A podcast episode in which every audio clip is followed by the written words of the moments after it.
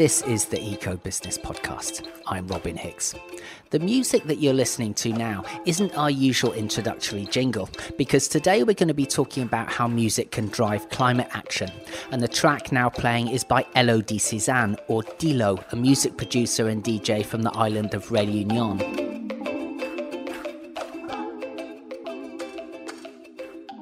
Dilo is part of a group called DJs for Climate Action. Music was once called a melodic form of guerrilla warfare and has been used throughout history to push for change. There are loads of examples. Bob Marley's Get Up, Stand Up spoke out against the extreme poverty the Jamaican king of reggae witnessed while he was in Haiti. Nina Simone wailed for the civil rights movement in the 1960s, and John Lennon's Give Peace a Chance rallied against the Vietnam War. Chuck D from Public Enemy famously said that rap is the CNN of the streets of black America, and his music has protested against systemic racism in the US for four decades. Fast forward to 2019, and the words of teen activist Greta Thunberg featured in a song by British pop band The 1975 that called for climate action. But can the boom boom beats of electronic dance music have impact too? And if so, what sort?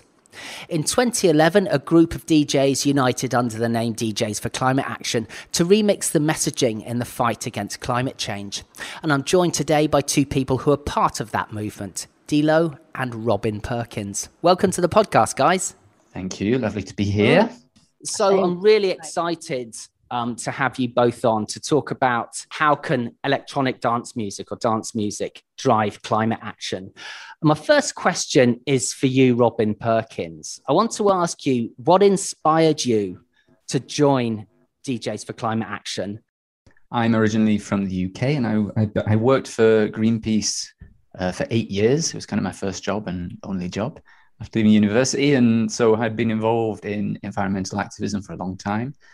And at the same time, I was also uh, starting to produce music. And at some point in those eight years, the kind of the two worlds collided, if you like. And I was like, why are these two separate? How can I put them together? Um, you know, this idea of, of, music as a tool to drive change was something that I thought a lot about. Uh, and so I think it was about three years ago now, I started, you know, looking for other people in, in a similar uh, kind of scene a similar world who were uniting music and change, and specifically around climate. And I came across DJs for Climate Action, uh, and I had a mutual friend who knew somebody from them, which was Sammy, the founder. He put us in touch, uh, and I reached out, and then I became a, an organizer, a member of the small team behind DJs for Climate Action. Um, so DJs for Climate Action was set up in 2011 by Sammy Bananas, in New York. He's a DJ from New York. Um, and basically behind this this idea of how can DJs use their platform and their power and their influence uh, to drive change and also to change to change their own habits. You know, what can DJs do to reduce their own impact? Um, so yeah, the, the key goal of the group is to influence uh, and, and engage our communities, electronic music communities and fans and DJs to use their position to drive change on climate and to help promote climate solutions. Um, so we use, you know, different tools such as events. We have a, a yearly series of events called Earth Night uh, around using original music, the release of compilations and thematic compilations around climate and music, but also, you know, campaigns to, to raise awareness about the issue and to engage club goers, music fans, and DJs in the climate issue because often people don't know how to get involved. Okay, you mentioned there some of the the tools that um, DJs for Climate Action gives DJs um, to inspire their audience to take climate action. Tell us a bit about how that works. I think that everybody comes to is how can I reduce my own footprint? That's often what the first question that DJs have, you know, around like, what can I do personally? Uh, and the approach that we're kind of getting to now is yes, on the one hand, it's important for DJs to become greener, to fly less, uh, to travel more sustainably, to have green riders. So on the one hand, you know, we're kind of giving tools and advice for for DJs to reduce their own impact. Um, but then I think there's a secondary goal, which is actually really interesting, is the kind of cultural influence that DJs can have, the platform that they have to to to drive change and to try and push an alternative model, if you like. And I think for us, you know, that's a lot about how can I rethink the way I I tour? How can I rethink the way I, I approach these issues? So, you know, flying less, staying longer in places, connecting with the community, um, supporting your local scene, so playing locally instead of flying uh, globally, and, and using your platform to engage your audiences to to talk about these issues and to, you know, DJs have a big influence with audiences that traditional NGOs don't reach often. You know, like Greenpeace. Greenpeace is good at speaking to people who are already converted often, and DJs actually reach beyond that. That's a really good point. I think uh, NGOs like Greenpeace, WWF, sometimes look at en- look in envy at the sort of clout that musicians such as yourselves or, or DJs have in reaching particularly young audiences. Right um, now, Elodie Cezanne Dilo, um, thank you so much for joining us. First question I'd like to ask you is, um, what inspired you to incorporate um, climate themes into your music? Well, I've always been like touched by, you know, like music with nature sounds in it since I was a kid.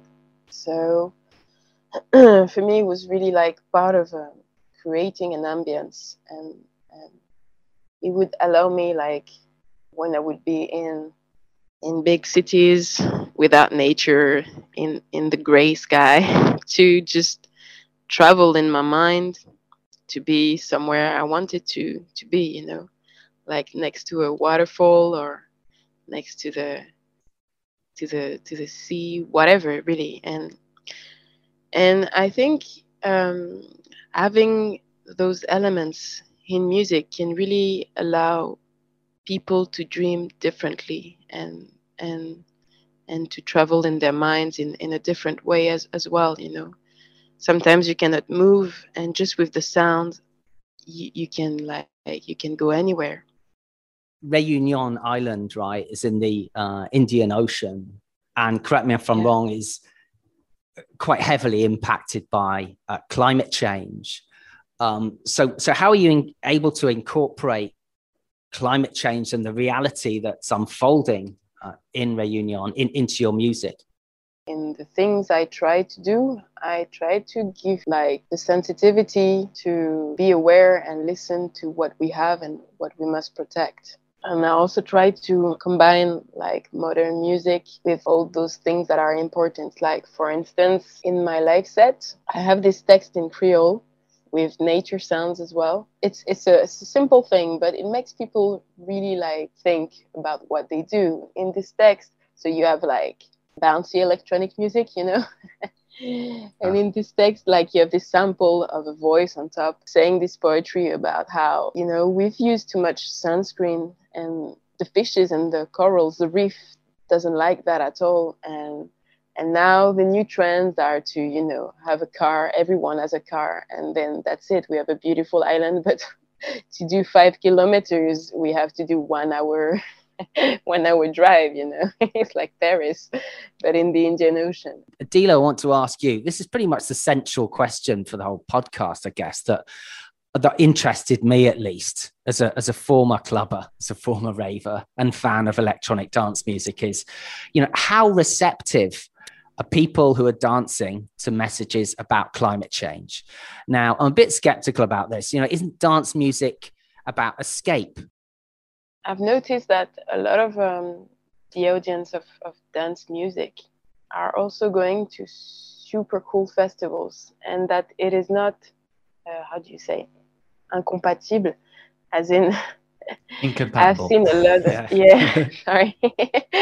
I've seen a lot of um, um, festivals like super cool things you know like during day you, you do yoga and then you you learn some some I don't know, some shamanic drums, and then you learn how to cook with what you have locally, and then the night is like big electronic dance music.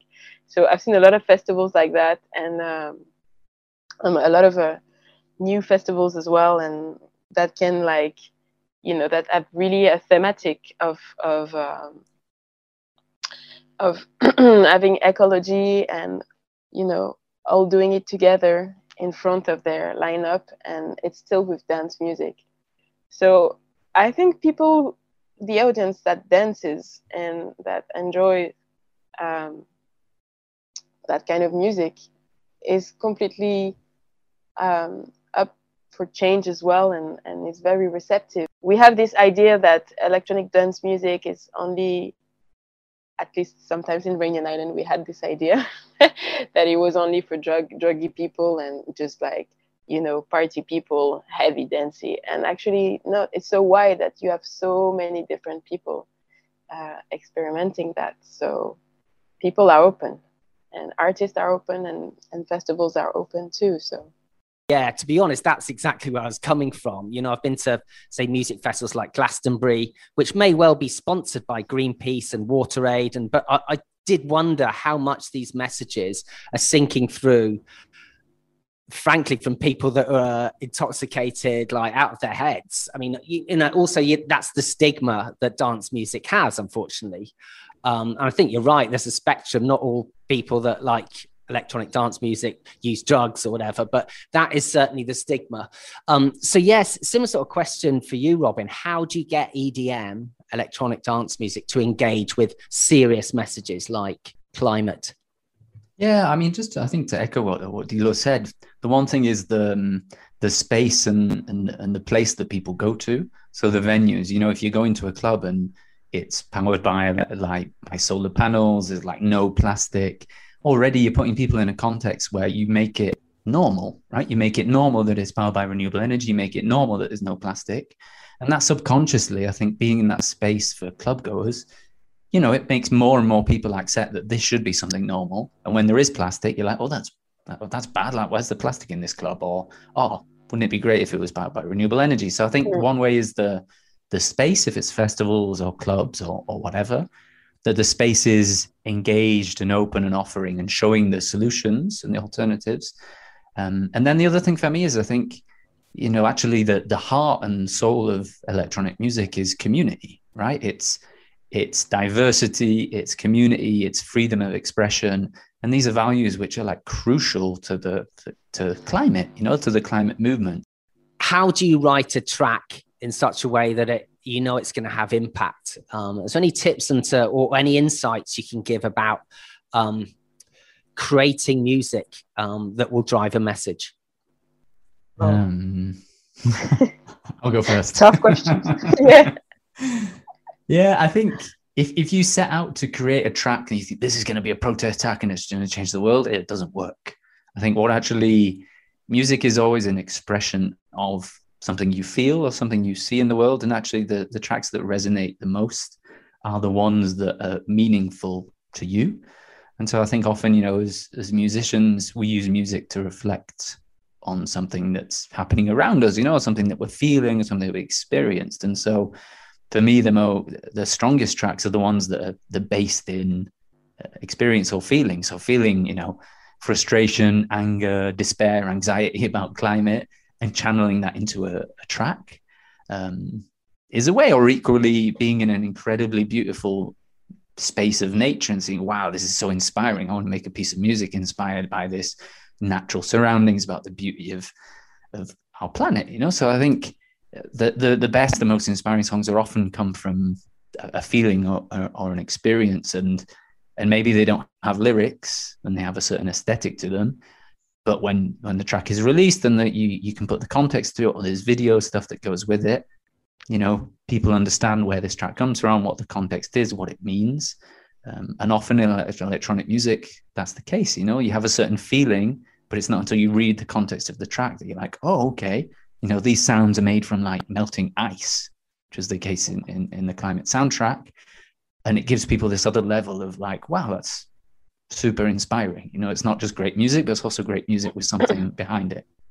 Yeah, I, and like Robin said, I think one thing that is really important that is where when when you are an artist that is engaged and wants your music and your art in general to have an impact, is it is important to explain the process to people as well. Taking the time uh, not only to do music and, and having people receiving that music and listening to it, but also digging and explaining the background of, of your work and what you've done, what was your intention. So, what sort of impact has the COVID 19 pandemic had on your music and getting your music out and heard? Yeah, I mean, we've been uh, lucky in the sense that it gave us all a lot of time to focus on projects and we wouldn't have had so much time, you know. Um, so DJs Climate Action over the past, yeah, I mean, during the pandemic, we worked on this project called the Climate Soundtrack, which was all done at distance. So it was, you know, taking samples from Greenpeace's audio library of the natural world. So, you know, like creaking ice or the sounds of the rainforest or or rain or, you know, a bunch of different sounds and giving them to producers to make a piece of music. Um, so we made a, basically a sample kit of sounds, made it for free, and just asked producers and, and artists and musicians to make a piece of music using these samples and imagining the the future. Um, and so that you know that kind of project for something like a pandemic where everybody's at home looking for inspiration, unable to to play gigs in the studios, then spending a lot of time was was perfect, and it gave us, you know, we got, uh, I think it uh, I think it's under 350 tracks submitted from all over the world from artists. So I think, uh, you know, in in that time, and then we had the time to do a crowdfunding, and it's going to be released on vinyl, etc. But the the timing was actually perfect for that kind of project to get take a step back, to think about this, and to to engage people making music and who weren't able to to play music. So that definitely for us as DJs for Climate Action, it was a positive during this period despite yeah. many negatives. yeah, indeed. And Dilo, have, how have you found the pandemic and getting your music out? I found like yeah, something weird happened. So my um, okay, I used to play jazz before and so on, and then I, I, I decided to launch this project called Eat My Butterfly, and it's like electronic-ish music, and uh, and it started right before it started in 2019, so it was very new but um, the pandemic, I found that it it forced people to ask themselves the right questions because they had so much time, at least in my surrounding, in my little surrounding of Réunion Island and France.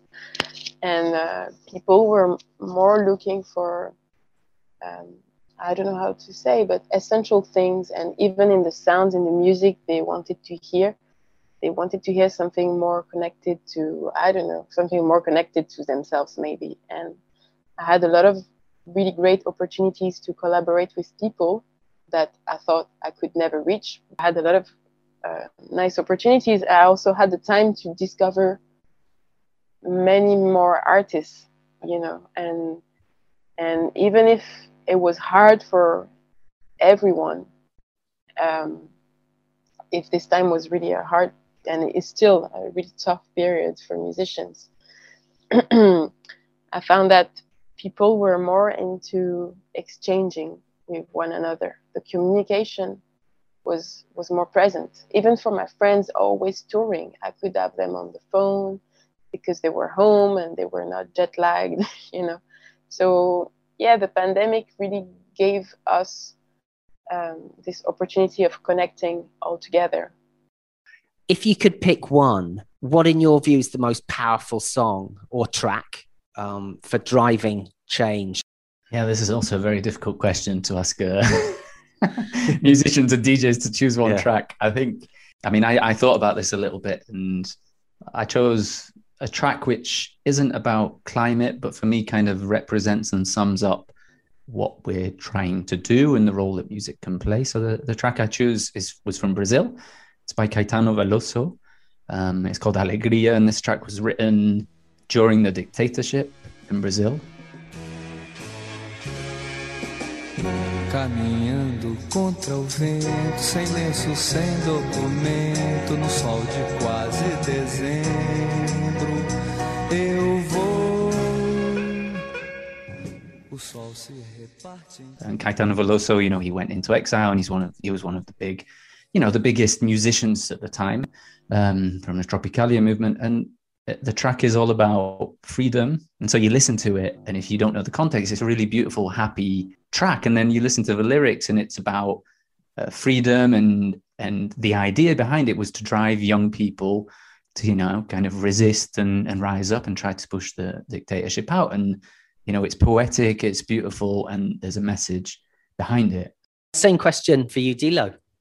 Uh, yes, super tough question, but um, well, I really enjoy listening to Maloya music. Maloya music is a traditional genre of music from Reunion Island.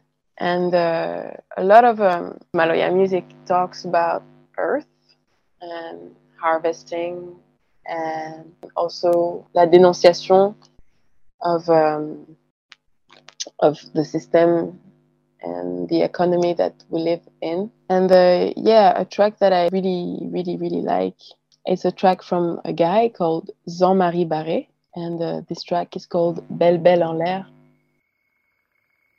n'a pas besoin signe dans le ciel pour plan mon petit pied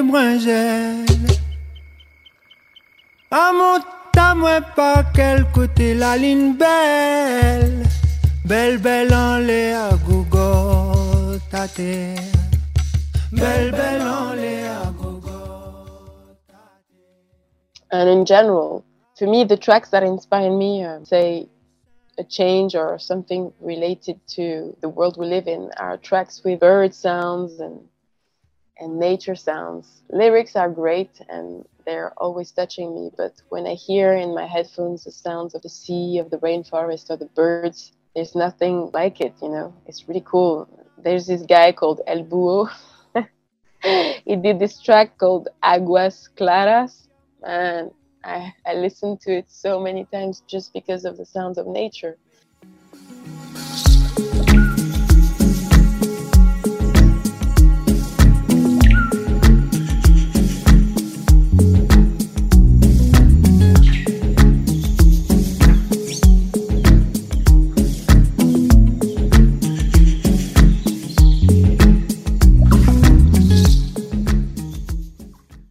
Great. Well, thanks so much, guys. One last question I'd love to ask you is um, how hopeful are you um, for the future? It's tough sometimes to stay hopeful. I'm sure we all feel the same thing, but also because often we only ever read the terrible news. and I think, you know, sometimes it's about finding the inspiration locally and around you and being engaged in in things which are hopeful and inspiring makes you feel more hopeful. I think, you know, we really don't have much of a choice. Either you kind of give up and you know jump off a very tall building and say, well, humanity is doomed, or you you focus on what you can do in your surroundings and have hope in in humanity and in, in, in driving change. And I don't feel like giving up, you know. So I think music has a, a has always had a role to play in driving change, whether it's social change or environmental change. And I think now more than ever, ever, you know, we need hope, the hopeful soundtrack for like saving humanity. So uh, more and more musicians are getting on board and getting involved, and more and more people want, you know, and expect their their musicians to to kind of play that role. So I think you have to stay hopeful. Uh, music often is a way to inspire and, and to give people hope and joy in moments of, of despair and, and destruction. So.